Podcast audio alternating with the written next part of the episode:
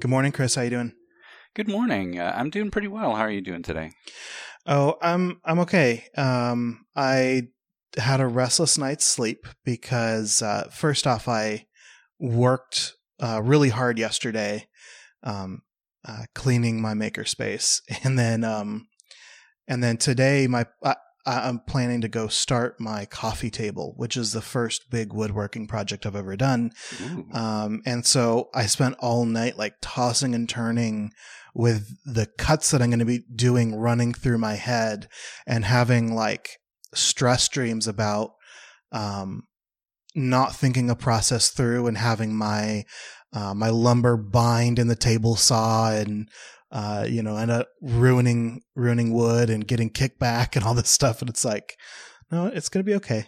We'll, yeah, we'll I fine. bet your brain's just prepping itself. It's like, here, I'm gonna mm-hmm. like pre preview all of the things that could go wrong, and mm-hmm. so that I've I've gotten all that out of the way, and I will know when they're bad. that yeah. that could be a good reason for stress dreams. My I've I've actually been sleeping perfectly well. I mean, if not nearly enough uh, over the past few weeks, because I started this new job and I have to cram my head full of a whole bunch of things that I've never dealt with before. It's like all this manufacturing stuff. Yeah.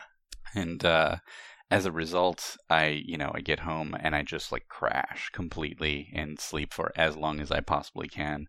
So last night, it being, you know, Friday night and, and this morning, uh, Saturday morning, I crashed early and slept. I mean, a little late, not really that much late. Uh, and uh, so it's my brain actually feels a little bit more like a brain this morning, and not just kind of a pile of cotton between my ears. Yeah, I, I go through cycles of of good and bad sleep. So I get I get about a year and a half of really good sleep, and then about six months of really bad sleep. Ooh. And I'm coming out of the six months, so it's it's good. So um, uh, a few weeks ago. Um, uh, oh, I guess it wasn't actually a few weeks ago. I think it was last week. Um, you shot me a message on Slack and said, "Hey, uh, do we have a document for Notion Farm topics?" And uh, and I was like, "Yeah, I've got one." And you're like, "Here, put this on there." And you sent me a link. Um, and I, I honestly, I didn't even really look at what the link was. I just kind of copied and pasted it and went on with my day. And today, when I was going over potential topics for the show, um, I opened this link and holy cow, did you find a gold mine of rant worthy uh, nonsense uh, in this link. So, why don't you go ahead and tell uh, our listeners what you sent me? Yeah, absolutely. So, uh, this is one that I've actually been kind of keeping an eye on for years now. Uh, I, I want to say, yeah, it was uh, 2015 and uh, I, I, watch Kickstarter. I, I love crowdfunding kind of stuff and platforms, and also the, the, the projects that people do with crowdfunding. Um, uh, Space Up was actually one of the uh, the first. I mean, not first first, but one of the really early Kickstarter uh, mm-hmm. projects, mm-hmm. and it works so well that I love that kind of you need to present your project in this very clear way um, in a single page so that people can digest it and then say, yes, I actually do want to put money into this so that I will get some benefit out. But of course, um, in the intervening years, Kickstarter has become this platform for like, I'm going to send a donut to the moon. And um, people are like, oh, donuts on the moon are such a great idea. I will put money into that without really thinking about, okay, donut, great. Okay, that's good to the moon is kind of a difficult part, and they're not really talking about how they're going to do that. So there are plenty of these projects where it's just like, we're going to, you know, do something extraordinary, and people are like, I like extraordinary things. Well, the other, like, half of that is on Kickstarter, you'll get these products, and it's like, it's a revolutionary new product to do a thing. And Kickstarter has very strict rules on that, that you have to show a prototype, you have to show it in use and it can't just be kind of a, a diagram of what the thing's eventually going to look like because they know that people will they'll vote with their dollars for the idea mm. but then as the project goes along they'll expect the idea to be a real thing that they they get in the mail and so the quintessential example of this again back in 2015 i want to say that it was like you know late in the year was this laser razor Okay, so picture looks, you know, pretty much like your your regular old um, uh, safety razor, uh, but instead of where the blades are, there's um, in I'm looking at the photo right now. There's just kind of this black surface, and on the underside of it, there's an optical fiber, and the optical fiber is glowing red. So there's this kind of idea that laser is being passed through an optical fiber somehow, and that's going to do your shaving for you. Well, this caught people's attention, and this idea of it's like, and how does how does that actually get put in the uh, in the story? Um, okay, so it's powered by a small laser which cuts through hair for an incred- incredibly close shave without irritating or damaging the skin. Um, and it says there's no scratches, no razor burn. It's an effortless, smooth, smo- uh, smooth stroke. And so it's basically claiming all these things about this laser razor. And people are looking at it and it's like, that's so futuristic. I'm totally in. I'm gonna I'm gonna, you know, back this. Well, here's the problem. the in the in the original Kickstarter, they showed this prototype, which was just, you know, kind of plastic handle with a plastic head and and this uh, optical fiber glowing red. But they didn't actually show it say working. Or anybody actually using it for anything. And so some of the folks who were coming in and and you know they raised a lot very quickly. It was i think like a million a million and a half in a few days uh, and there were plenty of articles being written about it. But the articles So so on the on Indiegogo, it says that they raised half a million dollars. yes. And so that that was the indiegogo part of it. So Oh, on the on kickstarter they had gotten up to i don't remember what it was it was it was over a million dollars. I wanted to say that it was closer to two. Um and so some of the folks who came in and this is when i started looking at it said well, wait a minute. They haven't actually shown that this thing is working at all not even as a prototype. And they're saying they're going to deliver it next spring. So this is like fall of 2015 and they said that the delivery date would be like February 2016. I'm like, they should be in production right now if they're going to deliver at that schedule. And in production should mean that they've already had human trials because you're going to put a laser next to your face. Hmm. I mean, it, it's just like all the common sense kind of reason bells are ringing. And so people were actually, you know, putting that in the comments and then, you know, writing articles about how this doesn't seem right. And so finally, um, Kickstarter themselves basically said, you have to show this thing working, like really working, or we're going to shut down your project. And so they made a video, and it, it's out on, on YouTube. I'll have to I'll have to find it. It- it's actually on the Indiegogo page as well. The uh, the the video of it um, working on the guy's arm hair is that is that Yeah. the one? Yeah, and it's like green cast real bad, and and so they show it, and it's basically this person like almost like hand holding an optical fiber and using it to like hack off one hair at a time. literally one hair at a time. like, and it takes like two seconds per hair, and it it very obviously leaves like this very long piece of stubble from the hair to the point where if you if you look at that video and then look at what they're claiming like you know there's you know no razor burn and it's an effortless smooth stroke well that's right because it's going to take you like 15 years to cut a beard with this thing hmm and so Kickstarter, Kickstarter shut it down. And that should be the end of the story. The end of the story should be um, that they shut it down. Everybody goes, yeah, that was probably a bad idea. And then it's done. But that's not how it worked. The folks from Skarp came over to Indiegogo and said, you know, well, we're not going to let them shut us down. We're going to raise money over here. And it's you know it's too bad that we couldn't do over over here but indiegogo doesn't have the same restrictions. And they were able to raise half a million dollars. Now this is after it's been shown that it's not even in a prototype stage that it like literally does not work. Their explanations for why it doesn't work aren't it's like well you know it, it, it works like this now but we have this plan to, to move it forward. Everything that they were saying about the the production process and how you know well we'll need the final fiber for this before we all of that completely um, contradicted the schedule that they said that they were going to have. We're going to have this thing in in spring. And and it was all very clearly laid out by all of the commentators or the the commenters who were saying with this schedule and this prototype you're, you're, there's no way you can possibly. I mean, it, it's just it's not going to be possible for you to deliver this thing. But they held it's like no, we we're really confident and everything else is in place and it's going to go.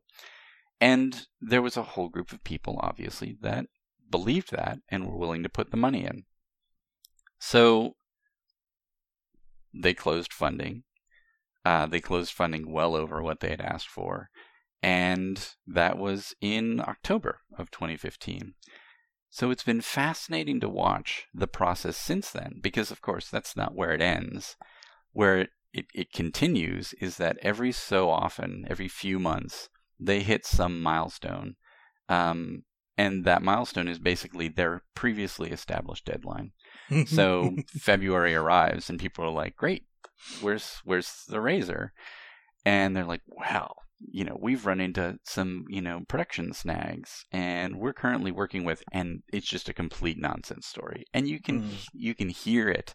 It feels like nonsense from top to bottom because of course every time they're uh, contradicting exactly the last thing that they were talking about where it's like, well, everything's in place except for this final thing that we need to put in production. and That's why we need the money.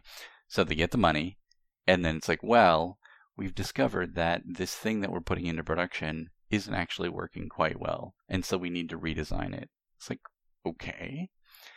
And then they give a new deadline. They say, okay, well, it's going to be, you know, three more months.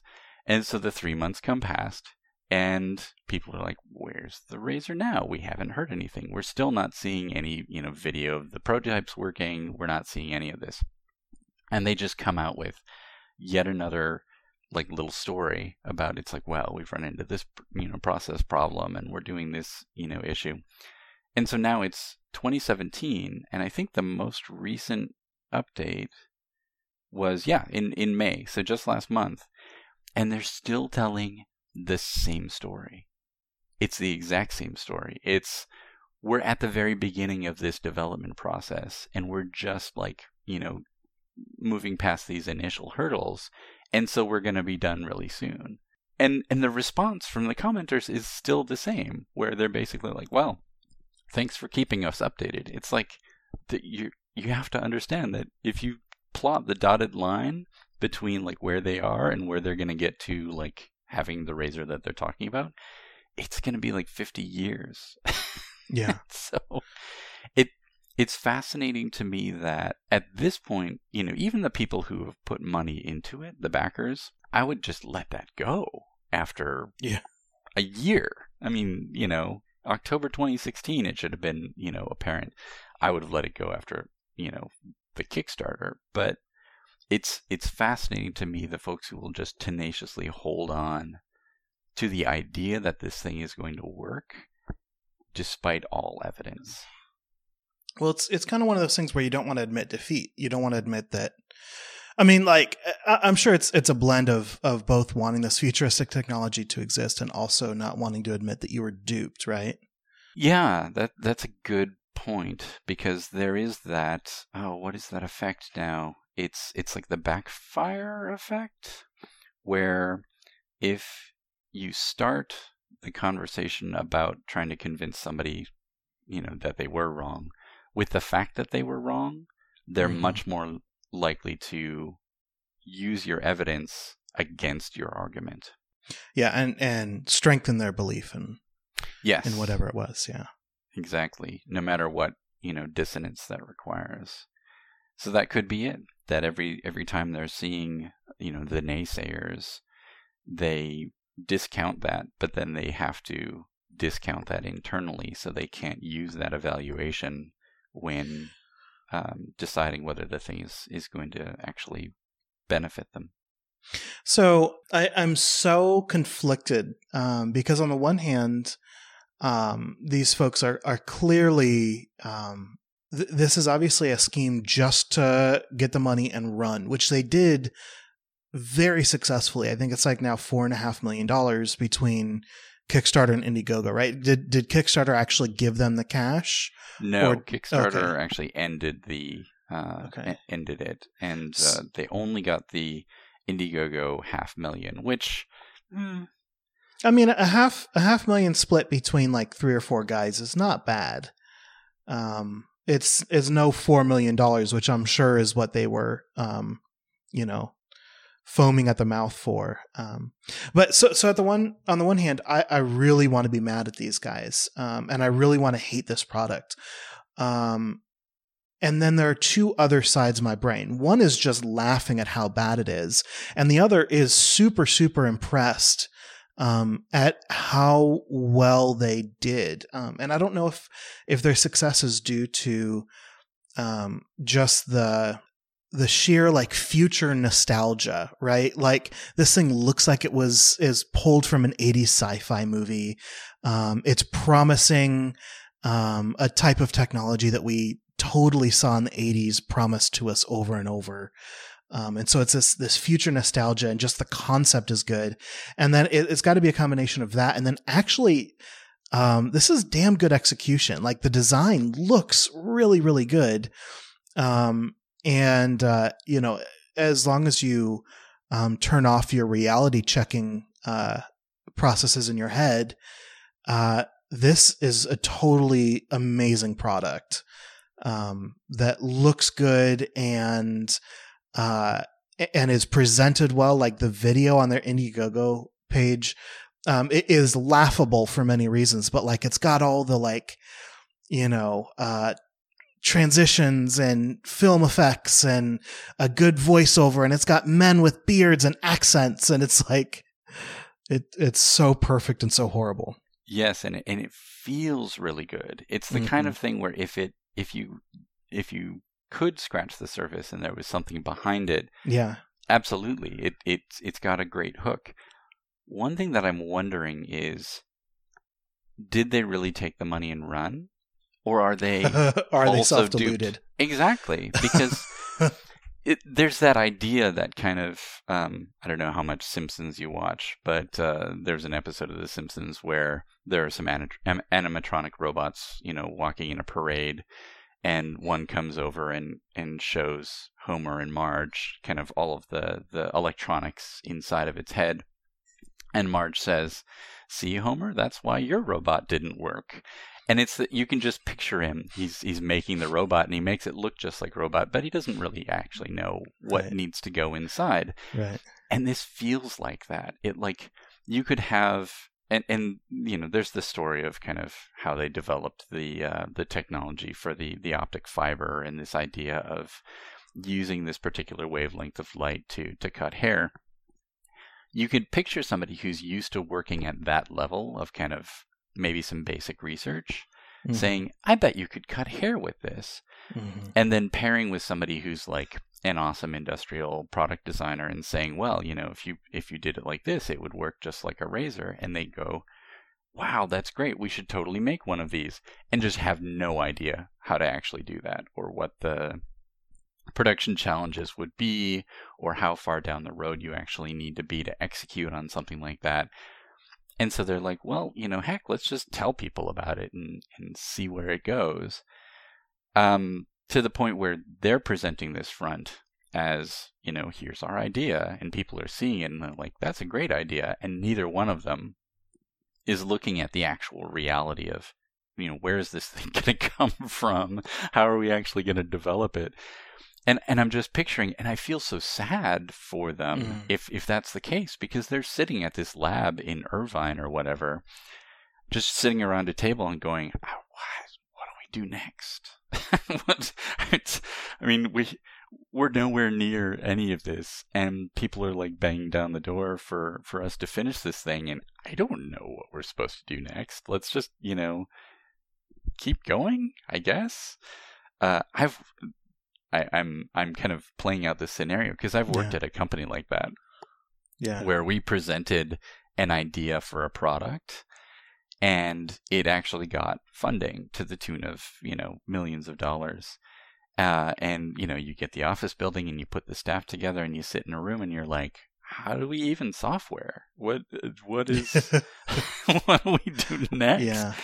and you get six months down the road and i'm like we've got nothing to show. What are we actually supposed to do at this point?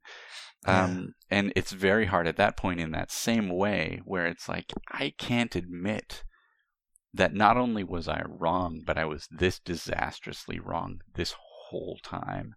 And it's hard for me to even admit that to myself. Hmm Yeah, it's. uh I think it really is a good. um Because I mean, as soon as you started saying that, like, yeah, I I think you may be right. I think they may be self deluded. Um, and it really uh serves to highlight um a a tenet that I try to stick to, and I don't do it terribly well, which is uh, don't tell people your goals. Um, don't talk about you know what you're trying to achieve because that way if you don't achieve it you only disappoint yourself and if you do achieve it it comes out of left field and everybody is just stunned to see this final product. Um, i gotta google real quick and see who said that because it was somebody who see. Yeah, that sounds really interesting because I'm I'm thinking of that in terms of say Masten Space Systems, and Masten does amazing things every day. I am so impressed by that company every single day, and the only thing that would make what they do not impressive is comparing it to the original video that they put together of kind of their end goal, which was a suborbital flight of you know this particular kind of vehicle.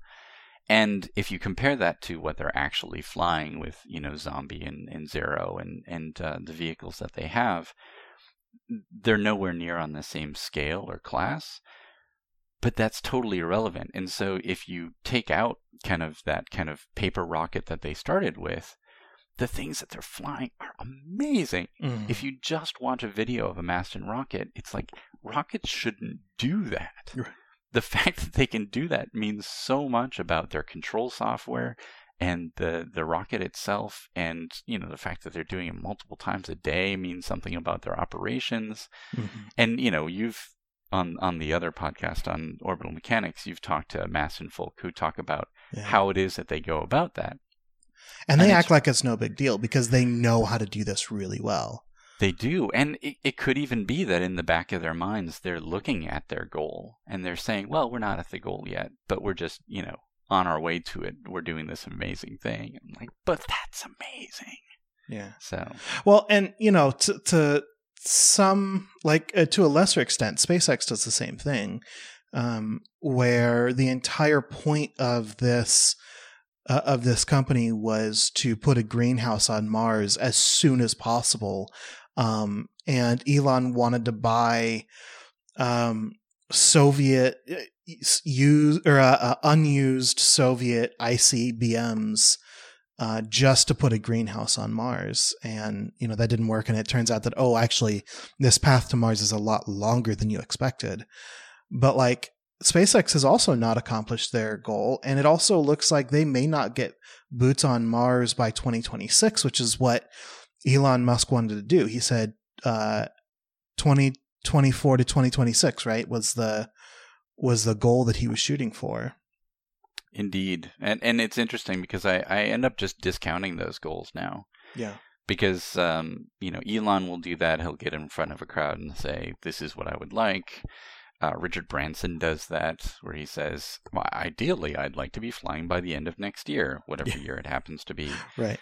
And and we all feel that way. It's like, well, what would be the ideal outcome of this thing that you're working on? It's like, well, ideally, I'd like to see the the grand outcome of it soon. But the the interesting thing is that life is what happens to you when you're making other plans, and I've seen Mhm. that at company after company at, after company, where you have an idea, but then you start making the thing that people really respond to, and then that's what you make at that point. Yeah. Uh, it's like uh, what is it, Slack? uh, started that way, where they were designing a game, and in order to design the game, they wanted to work together, and so they made a platform for communicating with each other. And everybody loved it so much that that's what they do now. Uh, the uh, the founder of, of Slack had previously founded Flickr, and Flickr had the exact same story, which was they started making a game and needed a place to store all of the uh, the assets, the photos, the things that go into the game, and people started using, or the the employees started using that for their own photos, and they were like, "This is great. There's nothing like this out there. Let's you know show this to people," and it was Flickr. So when nobody knows that you're making the game, then they just see Slack or Flickr and they say, "This is great. This thing that you've made." Yeah, that's uh, that's really awesome. I, I had not heard either those two things. Yeah, they're they're fun stories, and and apparently, I I think because I'm I'm trying to think, uh, was it Stewart Butterfield? I think so. Um, who's that founder that you know kind of shares that story? And I'm pretty sure he's still working on a game, so maybe someday we'll see it. God, it's going to be an amazingly beautiful uh, game with lots of good communication. Indeed. Yeah. So so don't don't tell people your goals. Like I, I really I really believe that if you have the self control um, to delay that gratification, because I th- I think that's one of the big like actual psychological issues. Um, in the show notes is going to be um, a link to a TED talk uh, by Derek Sivers, and I, I believe this is the talk where he talks about this, and he says, look, if you tell people your goals, not only are you just setting yourself up uh, for more failure than you, you know, um, possibly would have set yourself up for if you didn't. Um, but also, you are pressing those um, reward circuit buttons inside your head and getting the satisfaction of telling people about your project and getting accolades. Um, and that satisfies your need to actually complete the project.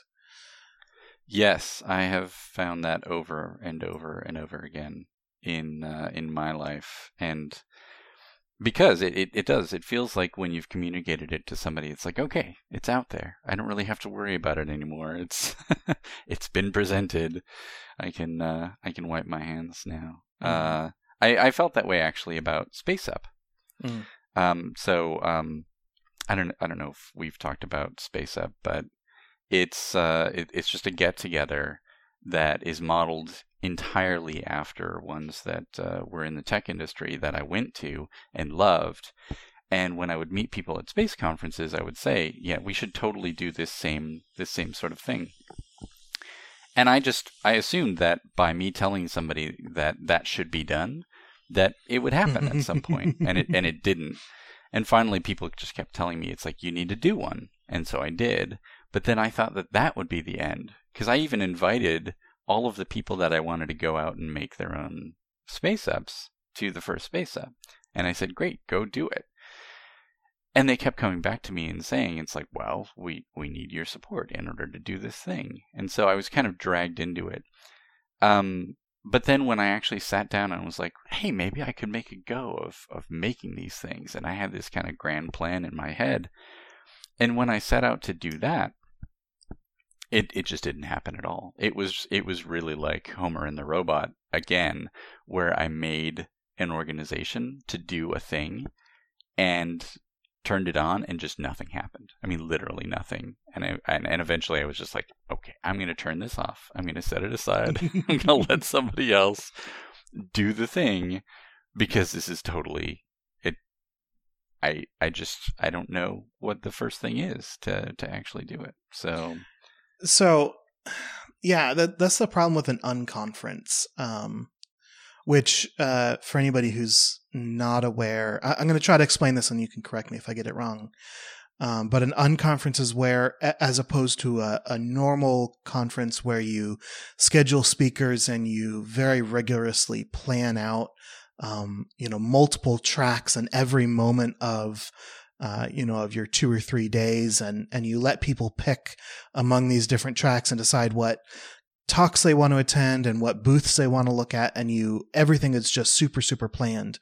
An unconference is where you get everybody to show up and then once you're there people kind of sign up to do talks and will stand up and and do talks and then um you know discuss things. And is that correct? Yeah absolutely. And and it came out of um uh, Tim O'Reilly so Tim O'Reilly of O'Reilly Publishing he he knew all sorts of very interesting people and he he wanted them to talk to each other. And they would meet at conferences but then they were always just kind of talking out in the hallway rather than you know going into the thing that the conference was for. And so he decided to create this kind of camp. Uh, it, it, was actually during a period where uh, the publishing industry was going through some troubles and he had a lot of extra office space at, at o'reilly publishing. And he said well let's just bring in the friends of O'Reilly, the the Foo, and have them talk to each other. And I'm not going to tell you what to talk about, but you know, everybody come in. And so he had like Steve Jurvetson and um, Neal Stephenson and uh, um, Esther Dyson and just like these fascinating, interesting people. And he said, talk about whatever. I bet it'll be brilliant. And of course it was. Um, and so you have, you know, Neal Stephenson go and write up on the board. It's like during this time period, I'm going to talk about, you know, space travel and, and what we need to do in our next, you know, era of space travel. And of course, you want to go and, and chat with, you know, him about that. So that foo camp, like, became kind of the it place to go. Um, and there were a bunch of people who weren't invited to it because they weren't friends of O'Reilly, and they started a parallel camp called Bar Camp, which was just for anyone, anywhere. Um, and so that worked really well. It was, you know, they had them in San Francisco and Nashville and London and, you know, that kind of thing. They're still going on around the world. But it's that same idea where it's like you gather the people together, you make a space where they can be comfortable and talk to each other, and you give them the barest structure of you know, during a time at a place, we're going to talk about something, but you fill it in. And it really, I mean, it's still very hard to put together. It's it's a lot of work, as any you know space up organizer will tell you, um, because you need to make sure that people are comfortable. You need to make sure that they get what it's about before they start, because otherwise they're just gonna, you know, wander around wondering where this stuff is. Um, and you need to to um, make sure that all the right people are there. And and that sounds a little elitist, and it's it's very it's a tough concept to not make exclusionary. But the point is just think of all of the most awesome people you wish were around the dinner table with you, and invite them. So, like for the the first space up, um, I I kind of stunned myself uh, because I had talked to a lot of people in San Diego um, who were in the space industry or at universities or even in high school and interested in space. Um, San Diego was actually the site of the Convair plant where a lot of the early um, kind of Apollo era um, space stuff was going on, the the Atlas project and that kind of thing. And so there were people who had worked, you know, bending metal on the Atlas rocket that took mm. John Glenn into space. Mm. And they had these great stories. And they, it, I was like, I could listen to these stories mm-hmm. forever. Just come be my grandpa and mm-hmm. just tell me these stories. So those were the people that I invited um, to start with. You know, people from the the the local space industry and that kind of thing. But then I thought, well, you know, let's just go big on this. And so I invited you know, uh, Ben Brockert from Masten Space Systems and, you know, a couple of folks who worked at SpaceX and engineers and, you know, scientists from, you know, JPL and that kind of thing who were doing the, the real stuff that was fascinating me. And it kind of overshot my expectations because I invited Ben Brockert and, you know, gave him a free ticket and uh, and then like a few minutes later, uh, Dave Masten signed up and and paid to go. I felt so bad. I'm still, I mean, to this day, I am absolutely terrified to talk to Dave Masten, even though you know at, at Space Ups we've kind of chatted and you know he's actually given a presentation with uh, with my son Ben um, on you know Legos in space and that kind of thing. Oh, that's fantastic. And so and, and and so people are like, why don't you just talk to Dave? I'm like, because Dave terrifies me. He's really Yeah. cool. we I don't talk to him. Right. Yeah. But that's the whole point is that I I could invite him or, you know, if I thought about it, I could invite him to Space Up and he came. And so we could be in the same room and, you know, there were high school students and uh, folks who were looking for um, um, internships that weren't really. I mean, there was one guy, Derek. He wasn't sure if he wanted to be a musician or uh, work on airplanes Yeah, it's a tough And- one. and he went and talked to people at Space Up, and somebody was like, "Well, you could do an internship here at the museum, and we'll, you know, teach you how to work on airplanes." And then in that same room was somebody who worked at XCOR, and they're like, "Well, once you've done that inter- internship, come talk to us because we need people who can bend metal for what we're doing." Hmm. And he did. That's exactly what he ended up doing. Hmm. So just putting the people in the room, the you know, the old and the young, the insiders and the outsiders, those conversations were fascinating. So Hmm. anyway, that's just me ranting about space. No, no, that's cool.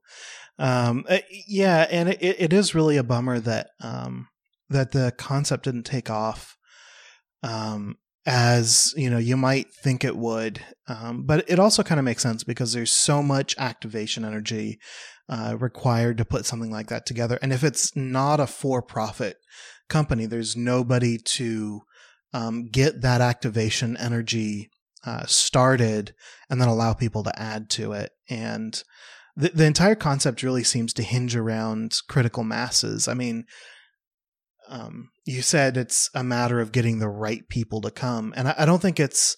I don't think that's exclusionary. I think that's just getting a, a critical mass. You need a certain percentage of the people there to be able to talk, and a certain percentage that will listen. Um, and and getting the the critical mass of people who can talk is really really difficult. That's the that's the hard part of the equation because there are plenty of people who sit and listen. Um, and I, I wonder if through all of that, what you really wanted to do was start a podcast. Maybe. Although, I mean, we can also talk about goals and, and podcasts as well. So I love the format of this particular podcast because it doesn't feel like one to me. Um, thank you, by the way, for like doing all of the heavy lifting and all well let's just call it all of the work so that I can I can just kind of swan in and and uh, put on a headset that is kind of marginal to begin with and uh, and just kind of chat. Um, that's awesome. Uh, comparing this to, uh, I did a pilot for Tomorrow Cities, uh, Mm. which is a video webcast, and my goodness, all of the work that goes into make that, and that first episode, that pilot, was great but terrible at the same time. Uh, it was right in the smack in the middle of the uncanny valley of Uh, high enough production values that you expect higher production values, yeah.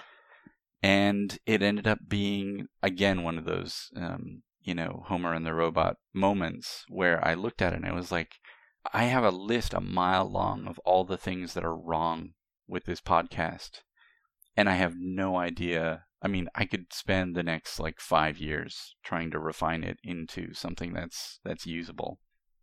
And so I just I have to ask myself whether whether that's worth it. I mean, I don't know. I mean, worth it for other people, but also worth it for me.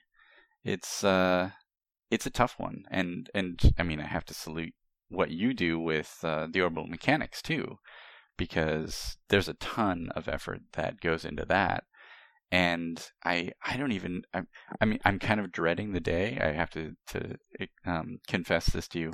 I'm kind of dreading the day that you're gonna expect the two of us to have that level of quality on this because I'm like, oh, I don't know. That's going to be more than the ten minutes uh, of Yeah. Well, Saturday I mean, morning I can put in. uh, look at look at how we've done this podcast so far. Um, I paid for uh, Notion.farm, the URL, and that's it. Uh, we're hosted on GitHub, which is free right now. Um, uh, last for the first episode, I did zero editing. I literally just uh, plugged in the the doot to do's at the beginning and end, um, and uploaded it and called it a day.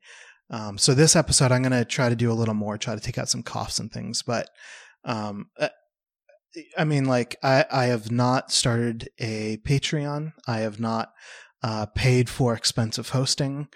Um, this is supposed to be as relaxing as possible. So yeah, it's don't even worry about it. Yeah, and, and I, I, appreciate that, and I, I think that there's there's a lot can, that can be done with the go fast and make it as good as you can uh, approach. Uh, there's there's a podcast that I love, um, the Children of Tendu. It's um, uh, Javier uh, Grillo Marxuach and uh, Jose Molina, who are two Hollywood writers. Um, they've done things like uh, uh, Buffy and uh, Firefly and The Middleman and uh, The 100, uh, Lost, that kind of thing. And so they've got all the great stories, but they have no free time. But they, they like getting together, the two of them, and, and kind of ranting at each other the, the way that we do.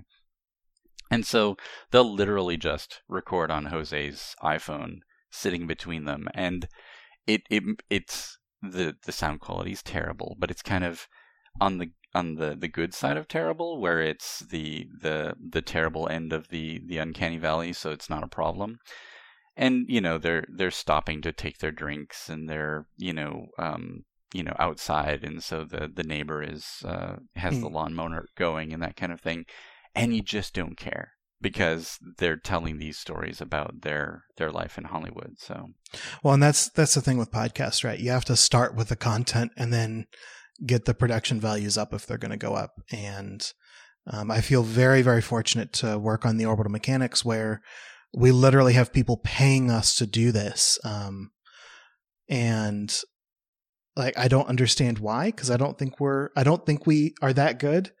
Um, See, and that's interesting. I, I, wonder if you've got a goal in your head that uh, that's very different from what I see. Because I mean, I love the orbital mechanics. That's that's how we that's how we met. Um, and I I've been listening a lot more to it um, over the past couple weeks because I have this long commute into work. Mm, yeah, that'll do it. And it is amazing. I mean, the content is 100% it. Even if it was, you know, the two of you and there were problems and the audio quality was was bad or, you know, there were coughs or kind of I would not care because the two of you are exactly in the right space where you're talking about things and you know more than I do about those things and you're explaining more than I do. So I'm learning the whole time.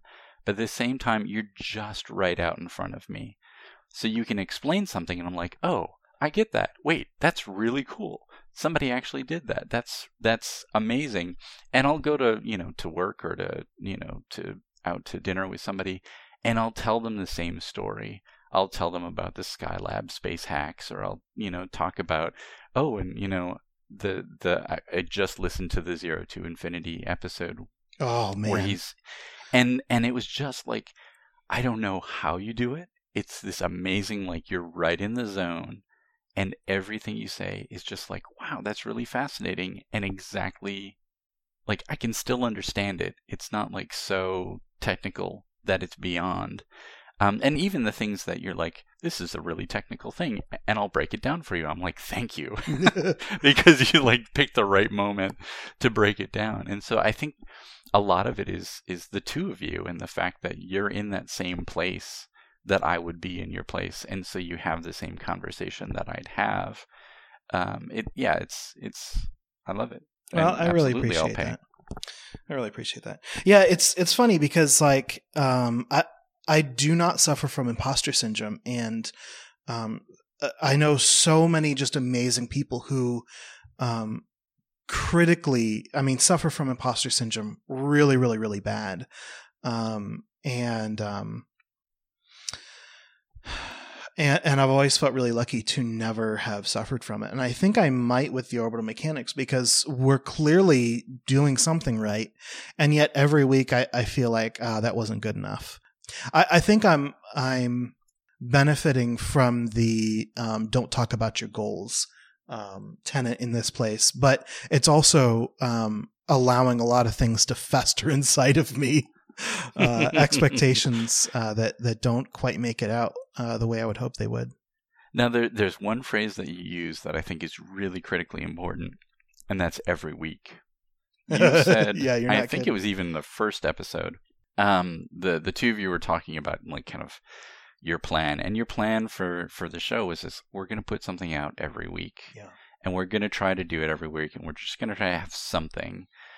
And you've done that, and that regularity of it, I think, is is critically important. There, you were talking about critical mass before, and that's really hard because it does. It, it means that whenever I come back to it, you're there, and you're there in that way that kind of reminds me. It's like, oh, you know, these are going to keep happening, and the the the arrow of time is going to keep moving forward, um, whether I'm there or not. So it it's almost there's a part of my brain that's like, okay, I'm compelled to listen. Uh, I think early on you actually joked.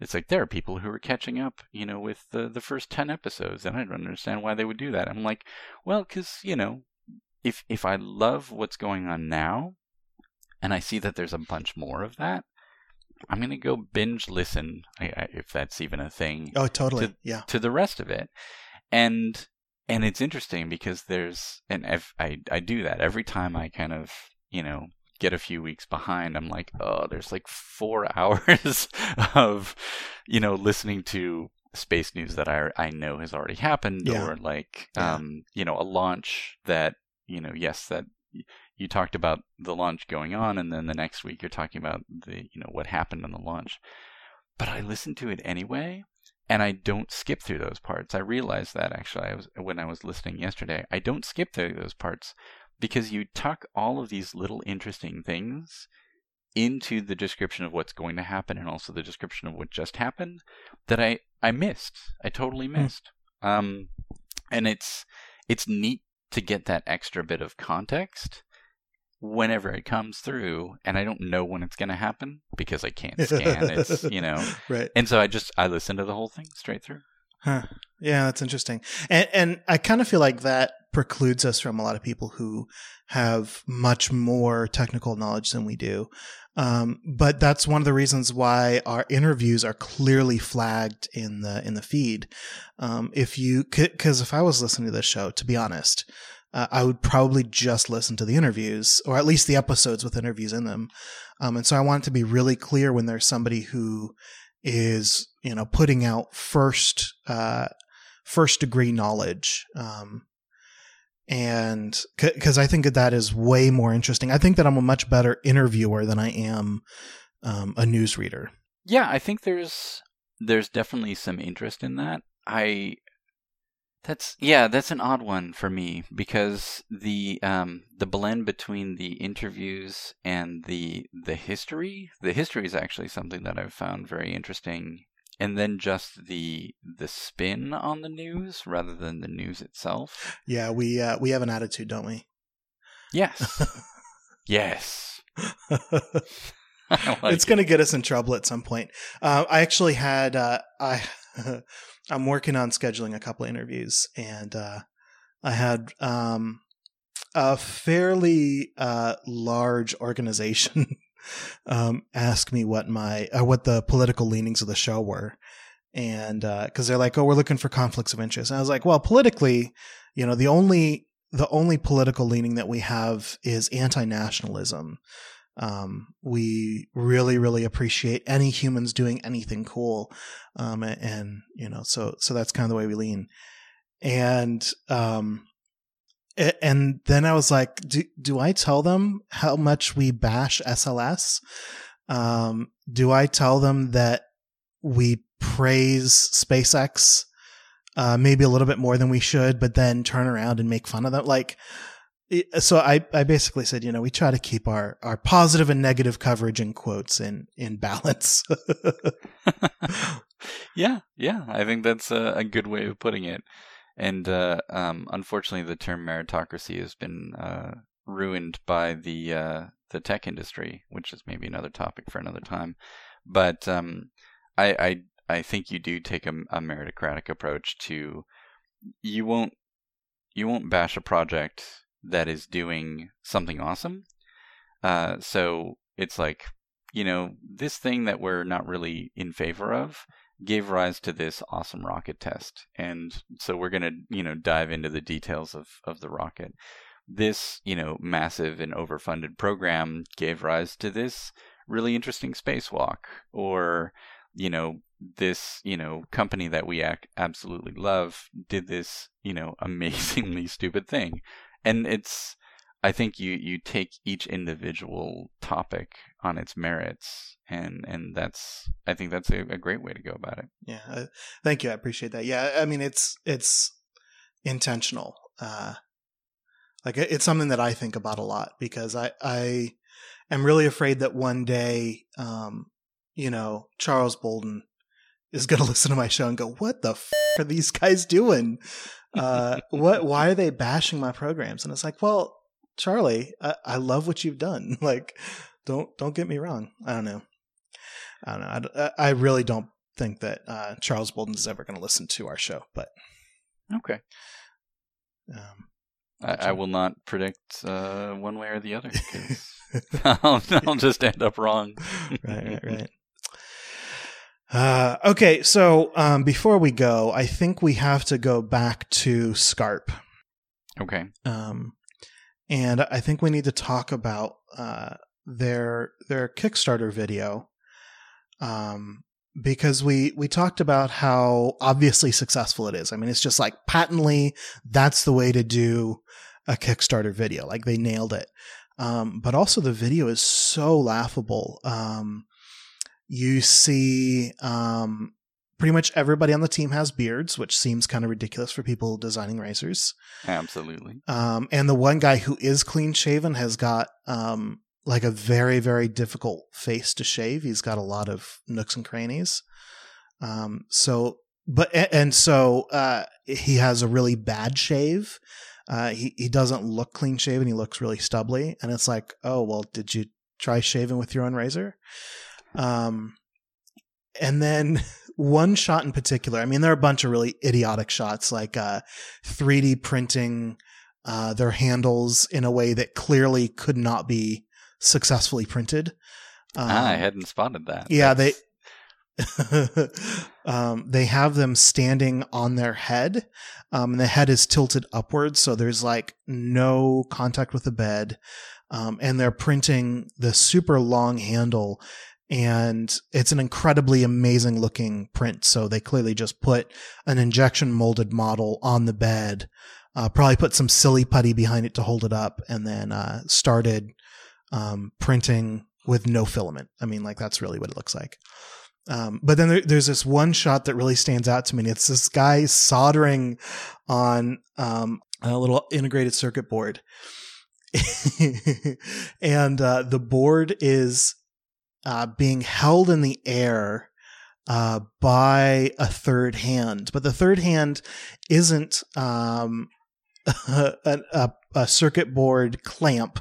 It's just a an alligator clip, and it's holding on to two wires that are surface soldered onto this um, onto this board, and the um, and so the the depth of field is really narrow, and it's focused on the board.